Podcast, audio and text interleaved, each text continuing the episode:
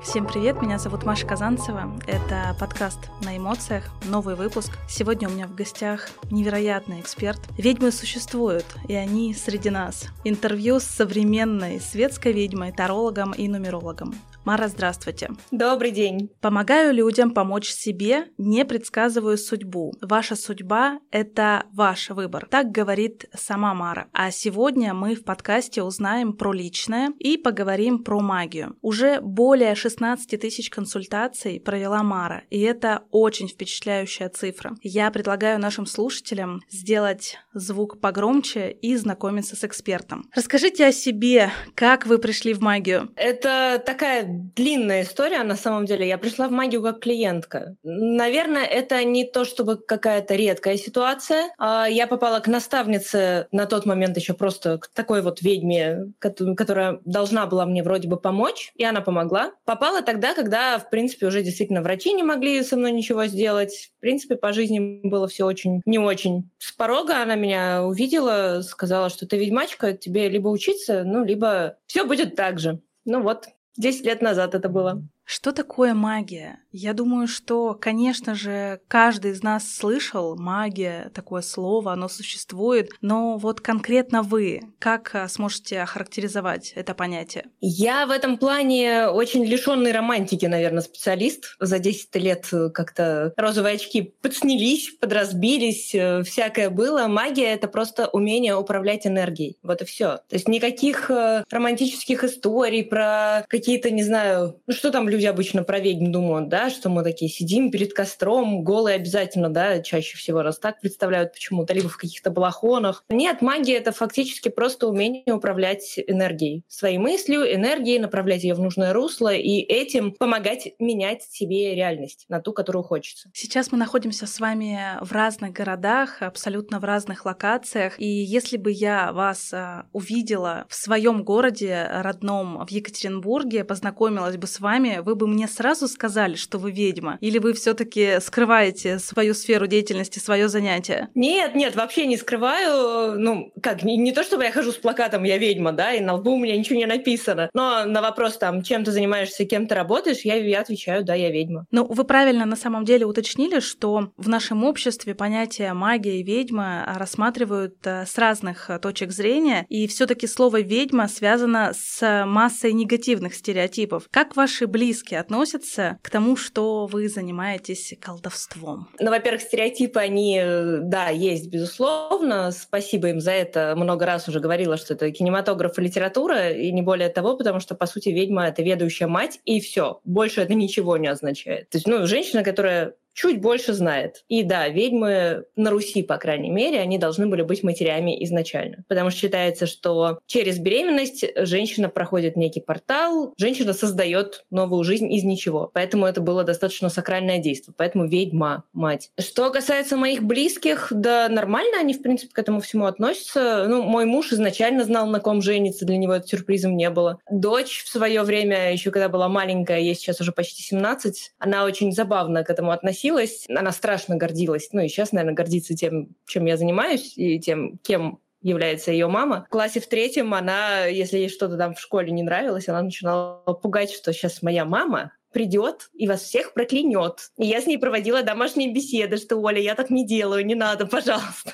Кстати, меня муж называет ведьмой. Возможно, у меня тоже есть э, какие-то скрытые таланты. Нужно посмотреть. Я думаю, после нашего с вами подкаста э, я углубляться буду в эту сферу, смотреть. Возможно, мне это как-то поможет в жизни. Но вообще ведьма — это примерно каждая четвертая женщина. Это не редкий дар. Как проверить, есть ли, есть ли этот дар у человека? Ну, например, очень развитая интуиция. Вот эта вот формулировка, знаете, накаркала. Чудесная, да, такая вот, что-нибудь сказала, и так и случилось. Это не накаркала, это предвидела фактически. Это ясно знание, ясно видение. Например, если вы отслеживаете такую историю, что если вам кто-то что-то плохое сделал, вы ничего для этого не сделали, но человеку прилетело. Вот это тоже такая очень ведьмовская штучка. Много-много всяких признаков. Другой вопрос, что у многих развита интуиция, у многих э, действительно есть вот это вот, так скажем, знаете, у ведьм есть э, природная защита поэтому нам действительно очень не нужно вредить. Это правда. Но это все еще не делает человека ведьмой. То есть ведьма, если это практикующий человек, то там должно быть еще сочетание энергии, сочетание упорства, потому что это ведьмы, они как врачи вообще в магии, кто люди давно и прочно, все мы знаем, что мы постоянно учимся. Не потому, что даже она развивается в диких там каких-то пропорциях сейчас. Нет, а потому что просто это такой огромный пласт знаний, которые приходится постоянно поднимать и что-то новое изучать. И вот если все эти качества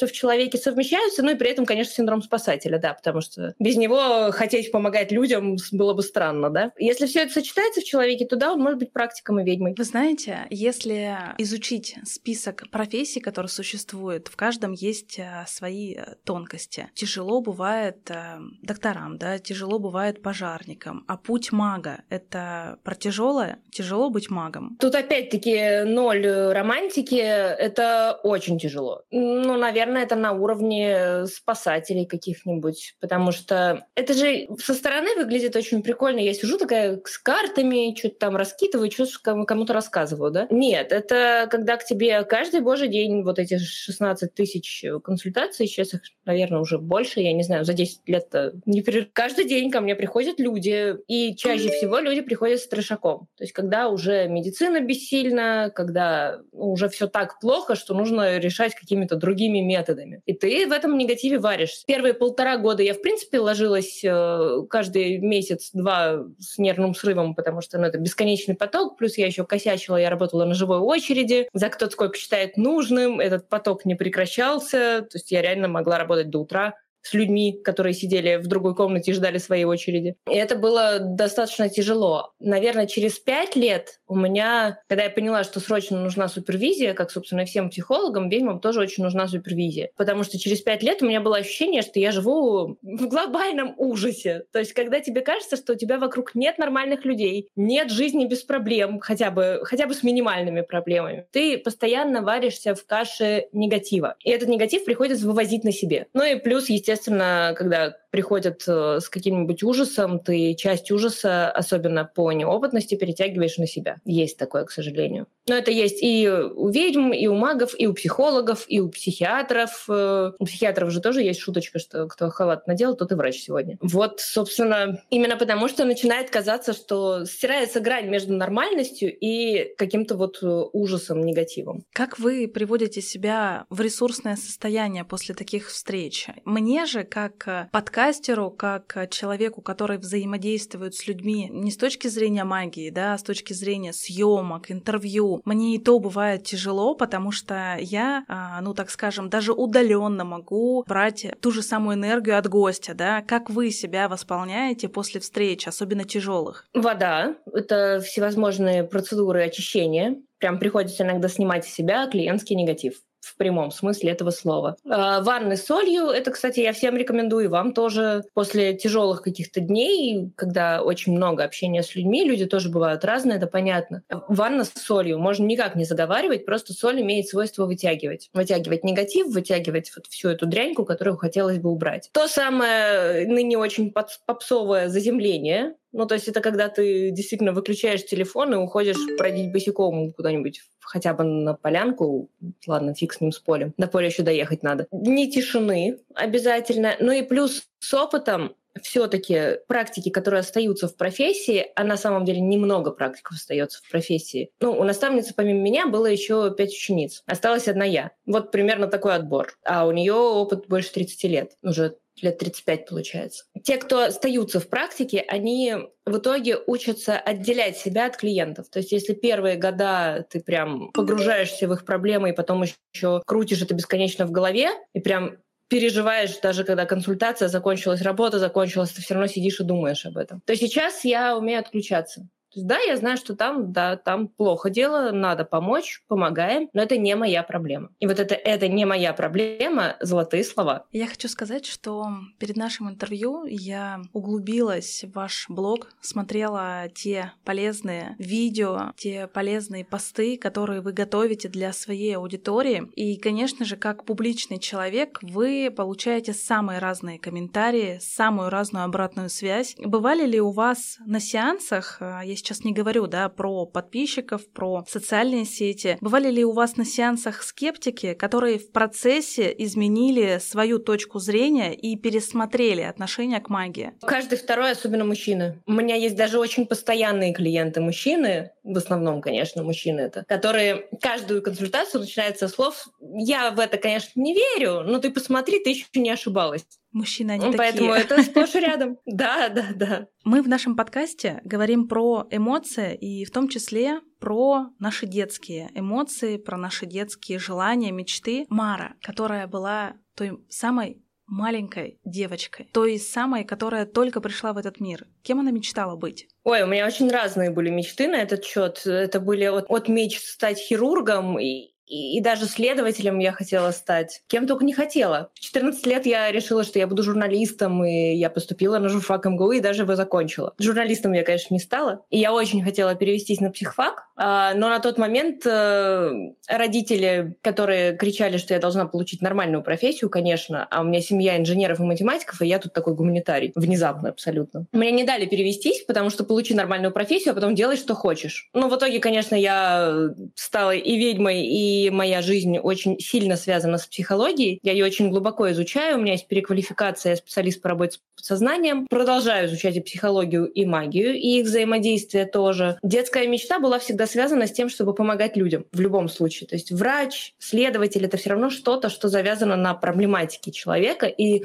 способе ее решения. Были ли звоночки еще в детстве, когда вы а, ну, чувствовали, что вы какая-то особенная, что у вас есть дар, тот самый, который вы сейчас используете и помогаете людям? Звоночки были, но они, честно говоря, в семье нормальных людей, так скажем, выглядели скорее не как звоночки про дар, а как звоночки про то, что я немножечко не в себе. Ну, например, в детстве я начала разговаривать не на русском, а на латыни, случайно. Естественно, это не то, чтобы я делала сознательно, это просто я начала говорить так. И выяснил это случайно тоже дедушкин друг, врач, который спросил, зачем вы ребенка латыни учите вообще. Я могла какие-то ситуации предвидеть, мне могло что-то присниться, а потом я это что-то наблюдала в новостях. Обычно это какой-нибудь трешачок, конечно, был. Я очень боялась темноты. Темноты я боялась до 27 лет, пока я не попала к наставнице. Я действительно не могла спать без света, и у меня обязательно что-то дома работало, музыка, телевизор, вот ну хоть что-то. И очень любила, когда у меня тусят гости, потому что я не одна, так можно спать нормально. Потом, понятно, что когда я начала все это изучать, я поняла, ну, определенного рода предпосылки к тому, что, ну, да, я это видела. Когда я говорила об этом маме еще в детстве, мне говорили, ой, тебе показалось. Ну, естественно, а что мне еще могли сказать? Потом, когда я уже начала практиковать, выяснилось, что маме показалось это то же самое много раз, но как э, большая часть людей,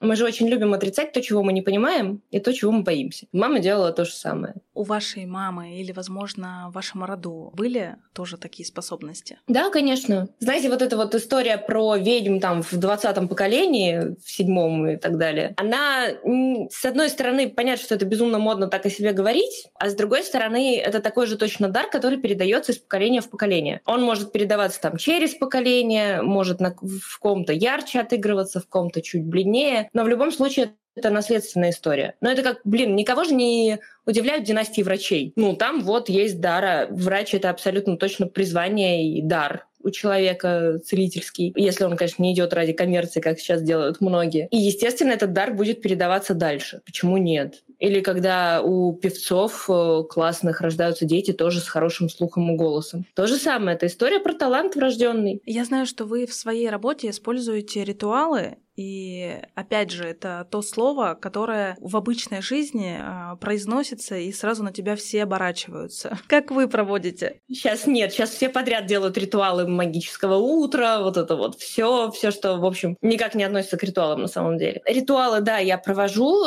Немножечко странно мне такое отношение, потому что мы живем все-таки в православной стране, да, в России. Она, конечно, много религиозная, но православие сейчас вроде бы превалирует у нас. В православии ведь тоже очень много ритуалов. Но э, об этом, опять же, да, не все говорят, не все это знают. Какие ритуалы вы используете, очень хочется узнать. Ой, очень разные. Я и со стихиями работаю, и с рунами, и со свечами, и сама их, собственно, создаю. Знаете как, у меня есть такая политика, я работаю со всем, что работает. То есть, да, я не занимаюсь чернухой категорически, но ритуалы очищения, ритуалы э, снятия каких-то привязок болезненных, э, целительские истории, рейки, опять-таки, с ними я тоже очень много сейчас работаю. В восторге в полном от этой техники. Совсем подряд. Все, что работает с кладбищенскими ритуалами, как бы это жутко не звучало, но я тоже работаю достаточно много, и у меня офис специально находится через дом кладбища. Очень удобно. Я сознательно это выбирала. Муж у меня категорически отказывался переезжать к кладбищу, поэтому вот я офис выбрала. Да, звучит, звучит очень интригующе. Да нет, это такая же точно работа. Мы сейчас с вами находимся на разных точках и в разных городах. Нужен ли личный контакт в работе с вами? Или к вам обращаются также абсолютно из разных точек мира и вы помогаете при этом? У меня клиенты абсолютно из разных точек мира, вплоть до Японии, США, и, ну, то есть даже другие континенты, они, в общем, не очень мешают для работы. Вот, ну, мы с вами общаемся действительно на расстоянии, но мы же общаемся. Я правильно понимаю, человек может обратиться абсолютно из любой точки мира. Да. Я очень хочу в наш э, подкаст привнести мурашек, и, конечно же, хочу задать вам вопрос, а есть ли у вас история, которая даже вас, ну, так скажем, человека, который работает с абсолютно с разными энергиями, с разными людьми, но история, которая вызывает мурашки у вас. Есть такая история. Ну, у меня их много на самом деле, таких историй. Но из последнего то, как я колено раздробила, например. Очень, она, с одной стороны, формально я это сделала, понятно, на горнолыжном склоне, а если чуть глубже посмотреть, то за два часа до этого я разбирала квартиру практикующей ведьмы, которая умерла, очень чернушной, и нашла просто все ее записи. Есть такое понятие подселенка. Да, она работала через подселенца контрактного, и, соответственно, когда она умерла, подселенцу деваться некуда, он остался в квартире благополучника. Я знала об этом, это родственница, собственно, моя. И моя семья туда отправила работать именно меня, это все разбирать, именно потому что я ведьма, и как бы сама знаю, что с этим делать. А, ну и, соответственно, я нашла спустя полгода разборов этой квартиры, там дико захламленная квартира была, а, я нашла все ее записи прямо от руки, и она умерла в очень почтенном возрасте, 95 лет. А записи явно велись там чуть ли не с молодости, потому что очень ровный, красивый почерк и очень старые такие советские тетради. Ну и после этого я сложила все это в стопку, нужно было уезжать, потому что мы с мужем и с друзьями как раз на горнолыжку собирались. А, сложила и прям, прям вслух сказала, что найду все остальное, а тогда уже уничтожу. Вот, ну и все, через два часа меня разложили, в квартиру я попала после этого только через полгода, потому что до этого я была в инвалидном кресле. Я уничтожила все, да. Почему было понятно, что подселенка? Потому что в этот же день в эту квартиру приезжали еще мои друзья, и они хотели ее отфоткать, думать, купить нет, хотя я их отговаривала. Я уже была в больнице, и они мне такие, блин, мы не знаем, тебе это присылать или нет. Но, короче, вот фотографии, которые мы сделали в квартире. А там не то, чтобы, знаете, серии там размытое пятно. Нет, там прям портрет подселенки в полный рост. Поэтому вот эта история, которая вызывает мурашки до сих пор и у меня, и у мужа, который меня откачивал и у всех остальных. Ну, там достаточно фотографию посмотреть, там она абсолютно жуткая. Я считаю, что в нашем мире, если мы хотим изменений и трансформации, и, или если мы устали жить в каком-то измененном состоянии, нам точно нужны такие эксперты, как вы. Потому что, кстати говоря, я очень часто стала слышать вокруг, как будто бы нам кто-то хочет сказать, что такое есть. И даже те, кто раньше не слышали и не знали, кто такие подселенцы, что такое даже обряд, они скоро узнают благодаря таким экспертам, как вы. В мире действительно много темной энергии. Это сглаз, порча. Я это э, слышала еще когда смотрела какие-нибудь специализированные программы по телевизору. И люди действительно готовы на все, чтобы отомстить и сделать больно, если их обидели. Чем это грозит? Я всегда очень старательно отговариваю, сама этого не делаю людям. То есть даже если обидели сильно меня, я ничего не предпринимаю на этот счет. Я злюсь, честно говоря, так как я злюсь, э, хуже любой порчи может сработать, потому что, ну, во-первых, злить ведьму это вообще очень так себе история. Профессиональную практикующую тем более, потому что я очень могу направить злость в нужном направлении. Но даже не делая этого, есть понятие кармы. Вот это вот меня обидели, знаете, такая банальная ситуация, с которой часто приходят, меня бросили, хочу отомстить. Блин, ну, классно, отомстишь, тебе-то что? Прилетит потом, да, однозначно. Бросили тебя, ну так можно покопаться в себе. Может, это вообще были ненужные отношения. Обидели тебя как-то. Но опять-таки, обиды бывают разные. Иногда люди обижаются на совершенно странные, на мой взгляд, вещи. В серии закончились отношения, окей, что обижаться-то? Ну, бывают так, люди расходятся, мы живем достаточно долгую жизнь. За это время случаются разные вещи. Почему из этого стоит делать такую трагедию, не очень понятно. Понятно, что люди могут действительно творить друг для друга жуткие вещи, и максимум, что я могу делать, это чистку с обраткой. Вот это ради бога. А есть ли какие-то практики просто для наших слушателей, которые вы можете порекомендовать, когда мы разозлились, когда нам что-то не понравилось, возможно, на улице кто-то не так посмотрел, и у нас уже, да, какой-то негатив появился внутри, а что ты так на меня смотришь, да? Что нужно сделать, чтобы убрать от себя вот эту вот э, энергию и не думать ни о чем плохом? Во-первых, если действительно есть такое, что там кто-то на меня посмотрел, я придала этому дикое значение, ну, образно, да, я это сейчас про слушателей, то это плохо дело с вашим биополем и с вашей самооценкой, потому что если волнует мнение и взгляд проходящего мимо человека, которого видели первый, первый и последний раз, то плохие дела, ребята, надо с этим что-то делать срочно. Это во-первых. Во-вторых, всевозможные из порчи цепляются тогда, когда собственное биополе человека находится в очень таком плачевном состоянии. Ну, то есть то, что есть аура, уже доказано. Вот чем более целостная аура, тем меньше будет проблем со всякими порчами, с глазами и прочим. При этом то, что люди... Действительно, мы живем в мире, где кто-то может на кого-то не так посмотреть, в метро наступили на ногу, в автобусе толкнули, день не задался, и вот пошел, пошел, пошел этот процесс. Да, негатив накапливается. Накапливается он, кстати, очень много в людных местах и в какие-то особенно эмоциональные моменты, которые касаются всех и сразу. Вот, например, когда началась СВО, и люди начали выходить на улицы, вот это было место всех этих сборов, в которое вообще на самом деле появляться нельзя здоровому человеку с адекватной головой. Не потому, что там мы сейчас про какие-то политические моменты говорим, а потому что это место дико насыщенное человеческими эмоциями. Причем эмоции были на тот момент какие, да? Страх, ненависть, непонимание, злость. И это все диким комком раскручивалось. Мало того, что в эти места как раз приходят всевозможные сущности, потому что есть что поесть и есть кому прицепиться спиться. Так еще и человеку со слабым биополем, слабой защитой природный. Естественно, там можно нахвататься чего угодно вообще. Что мы делаем, чтобы этого не происходило? Укрепляем собственное защитное поле. Собственное защитное поле строится на целостности личности, на том, что ты точно знаешь, кто ты, где ты находишься и не врешь сам себе. Я даже не могу сказать, что на это как-то сильно влияют э, ритуалы на защиту. Да, они, безусловно, влияют, но любые ритуалы на защиту и амулеты — это скорее как пластырь. Понятно, что мы живем в неидеальном мире, и у всех бывают какие-то проблемы. Сегодня встал не с той ноги,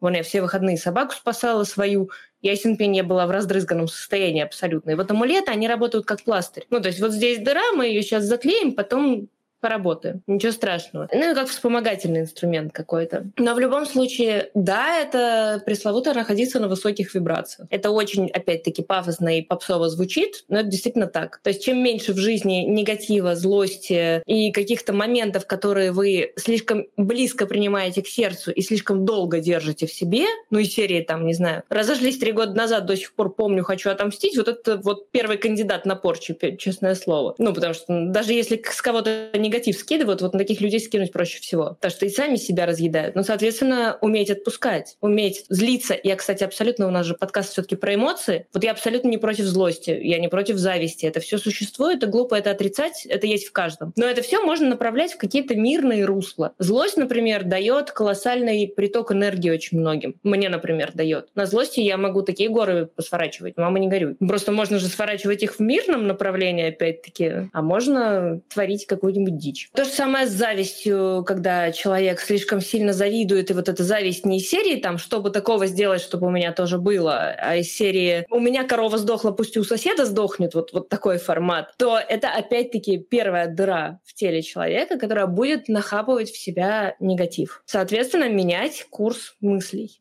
это не так сложно сделать на самом деле, как кажется. Мар, скажите, пожалуйста, а с какими запросами к вам чаще всего приходят? Я думаю, что это абсолютно анонимный э, ответ, да, э, без имен, но все-таки интересно узнать э, больше всего, что волнует сейчас людей. Деньги, здоровье и отношения, господи, классика. Как всю жизнь волновала, так и волнует. Ничего нового. Все человечество держится на деньгах, сексе и, и здоровье. Все.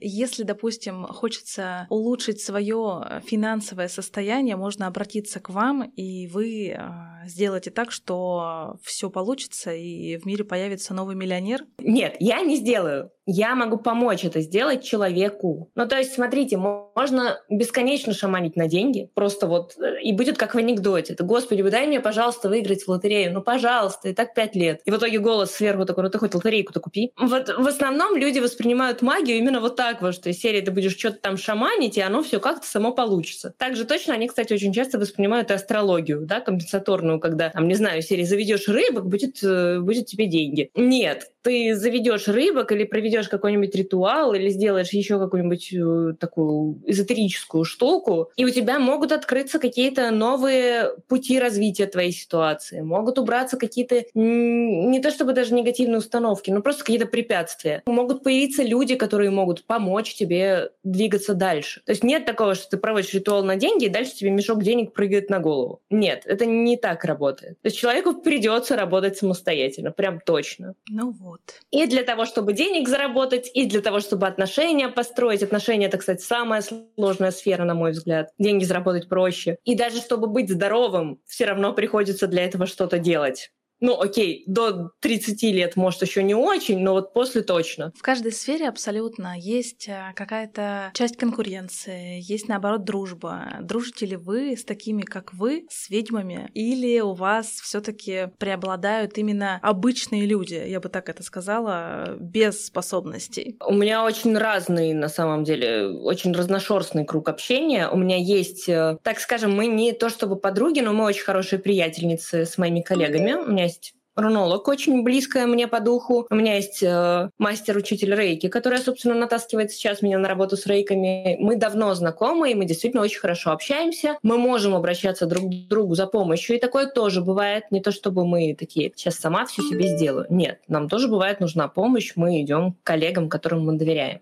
При этом у меня есть э, ближайшая моя подруга, она сексолог-психолог, шикарный совершенно. У меня достаточно большое количество друзей из автоклуба. Ну, то есть это настолько разношерстные, правда, люди, абсолютно не связанные многие из них, большинство из них не связаны с магией. Почему так происходит? Потому что, ну, во-первых, поскольку в магии я давно, и я в нее попала еще тогда, когда это не было мейнстримом, и нас было не так много, это не принято было говорить в открытую, и это было очень кайфовое время, если честно. Не потому что не было конкуренции, она всегда была, и конкуренция у нас достаточно жесткая. Многие мои конкуренты меня не любят, и я их называю именно конкурентами, потому что там начинаются всякие придурочные формы конкуренции, когда там из серии аккаунт э, заблокировать, еще что-нибудь сделать, рассказать, какая я сволочь. А я очень много вещей говорю, которым, которые практикам мне очень нравятся. Ну, из серии там приворот — это чернуха, и нехрен называть это белой магией. Что-то практики, которые делают приворот, расстраиваются после этого и немножко на меня э, обижаются. Странные. При этом сказать, что мы, например, с моими коллегами, которых вот я перечислила друг другу конкуренты, нет, абсолютно. Я очень люблю адекватных эзотериков, я на многих подписана, мне интересно, как они рассуждают, потому что мы все проходим путь мага и путь ведьмы. Это очень длинная дорога, и она у всех абсолютно разная. Вот прям совершенно разная. Мы все по-разному приходим к каким-то новым практикам. Мы все по-разному приходим, в принципе, в мир магии. Матерые практики, которые действительно горят своим делом, никогда не приходят туда из любопытства. То есть все матерые классные практики — это люди, очень побитые жизнью изначально. Там хорошо ни у кого изначально не было. Поэтому сказать, что вот прям наш мир полон конкурентов, как и в любой сфере. Абсолютно. Сейчас это просто становится уже каким-то диким перенасыщенным направлением, где человек, там, не знаю, заканчивает курс второй, внезапно начинает преподавать сам и называет себя магом великим. Вот это смешно. Ну, потому что я начала преподавать на шестой или седьмой год работы с картами только. И сейчас, когда ко мне там, а вот в наставничество, я такая, мне рано.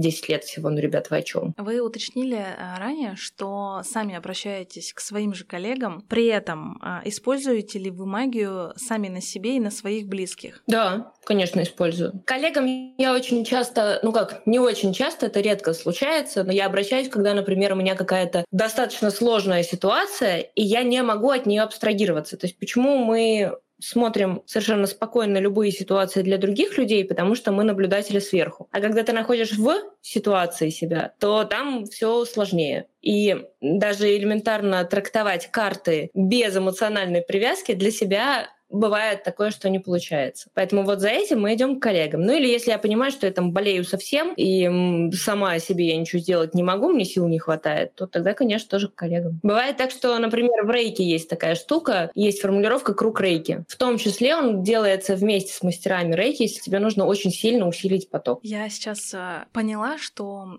это, опять же, абсолютно в любой сфере деятельности врач не поможет э, сам себе, да, э, не сам проведет... себе аппендицит не удалишь. Да, операцию не проведешь, роды себе сам э, не примешь, э, зуб себе сам не вылечишь. И при этом, как вы считаете, должен ли быть своя ведьма, свой, опять же, таролог, свой нумеролог у каждого человека, чтобы при необходимости можно было обратиться и решить абсолютно любой вопрос? Ну, абсолютно любой вопрос мы все равно решить не можем. Тут я тоже немножечко расстроена, наверное, людей, разрушу эту иллюзию, потому что мы не боги. Есть вопросы, которые решить невозможно, и давайте реально смотреть на вещи. Их не так много, это бывает очень редко, но бывает. А так, э, по желанию, я не могу сказать, что это такая прям острая необходимость. Ну, честно, девочек, у которых есть мастер маникюра, я знаю гораздо больше, чем девочек, у которых есть свой таролог. Но это, знаете, как вроде бы вот сейчас очень модно ходить к психологам, коучам и так далее. Раньше такого не было. И далеко не у каждого был психолог, коуч, ведьма или еще кто-то. При этом есть люди, которым жизненно необходимо к нам попадать, потому что у меня, например, был клиент с расстройством личности, и его, ну, сначала я его отправила к психиатру, потому что там явно нужно было подлечиться. И я часто, кстати, отправляю людей к врачам, потому что бывает, что приходят с порчей, это не порча,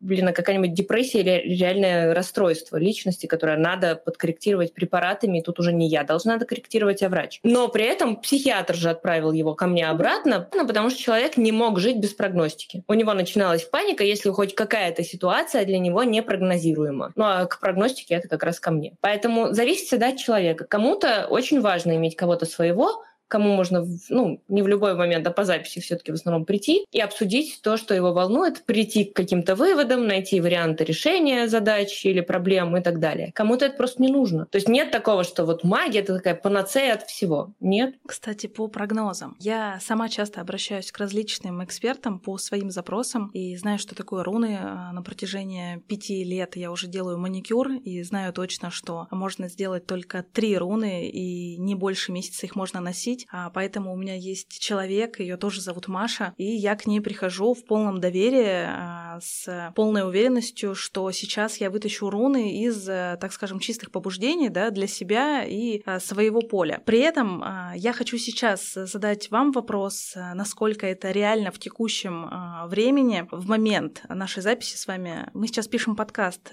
7 августа, 9 августа состоится подписание очень важного документа в моей жизни. И хочу узнать, что ждет меня в самое ближайшее время и как это повлияет э, на мою жизнь. Это очень важный шаг, действительно. Я сейчас произношу. И знали бы вы, как э, у меня дрожит голос, и я покрываюсь... Я слышу, вижу. Покрываюсь э, каким-то холодным потом, потому что а, мы не все готовы делать шаг серьезный в нашей жизни и либо откладываем его, либо вообще э, не делаем этот шаг. Я все-таки решилась и хочу узнать, благодаря вам, что меня ждет. Ой, очень хорошая карта императрицы выпала. Я так понимаю, очень давно об этом думали, да? Прям очень давно. Я думаю, что последние года два точно. Три даже получается на самом деле. Слушайте, мне очень нравится итог. Вам тоже понравится. Будет момент месяцев через пять после этого, когда может прийти такая мысль, что вообще зачем я в это все ввязалась. Мысль гоним, потому что дальше опять все у нас стабилизируется, все идет в гору. То есть очень правильное решение. Подписывайте, не бойтесь. Мои мурашки усилились на самом деле.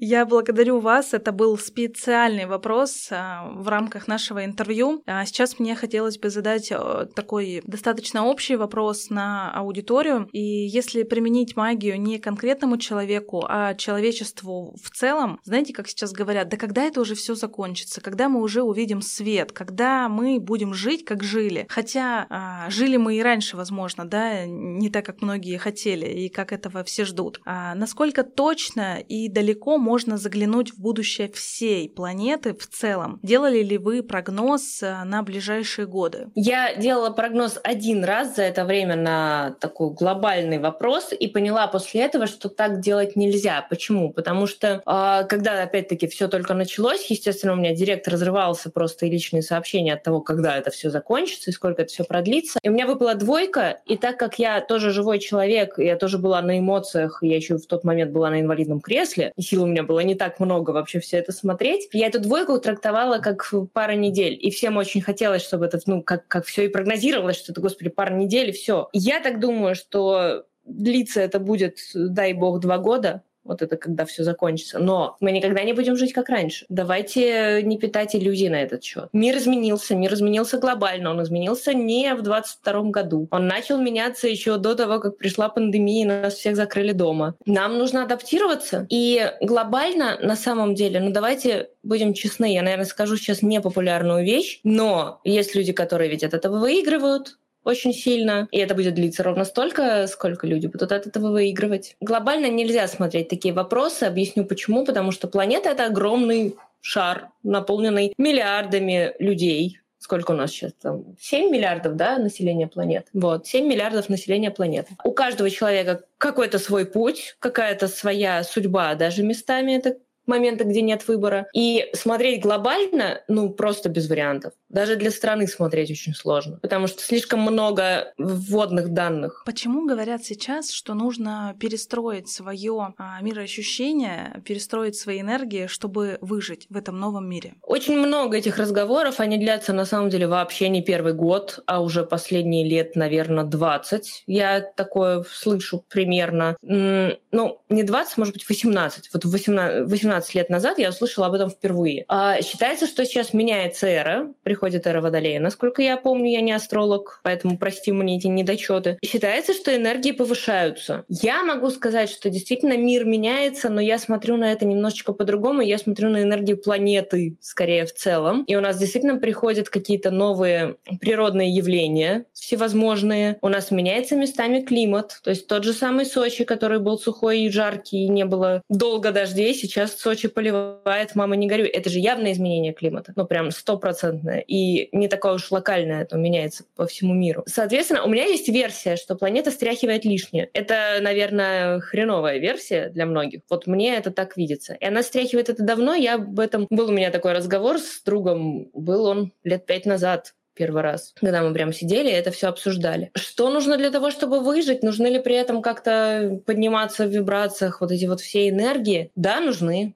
Ну, потому что, в принципе, на высоких позитивных э, вибрациях и энергиях гораздо проще жить. Прям в разы проще. Но при этом, на мой взгляд, гораздо больше помогает к выживанию сила личности. Я предлагаю нашим слушателям взять все самое важное из нашего интервью и начать применять это в своей жизни, смотреть иначе на свою жизнь и замечать только лучшее. При этом а, у меня есть в заключении нашего интервью небольшой блиц-опрос для вас, Мара. Буквально четыре вопроса, но они с изюминкой. Эмоции это? Эмоции — это вспышка эмоциональная. Энергетическая эмоциональная вспышка. Приворот или настоящая любовь? Настоящая любовь, конечно. Жизнь — это? Путь. Какую бы книгу вы порекомендовали прочитать абсолютно каждому человеку. Ну ничего себе. Мастера и Маргариту. Я благодарю вас за наше замечательное интервью. Не забывайте, что в описании к этому выпуску будут ссылки на Мару. Вы можете подписаться и задать все интересующие вас вопросы, а также по-другому начать смотреть на свою жизнь. Я же ухожу с мурашками после этого выпуска и желаю вам также жить с эмоциями и чувствовать себя, чувствовать все вокруг, узнавать новых людей, таких как Мара. Спасибо вам большое за эту встречу. Мне очень приятно. Благодарю всех за то, что вы с нами до конца. Не забывайте поставить звездочки и написать комментарии. Это очень помогает нашему подкасту быть, жить ощущать. Всем пока-пока. Пока-пока.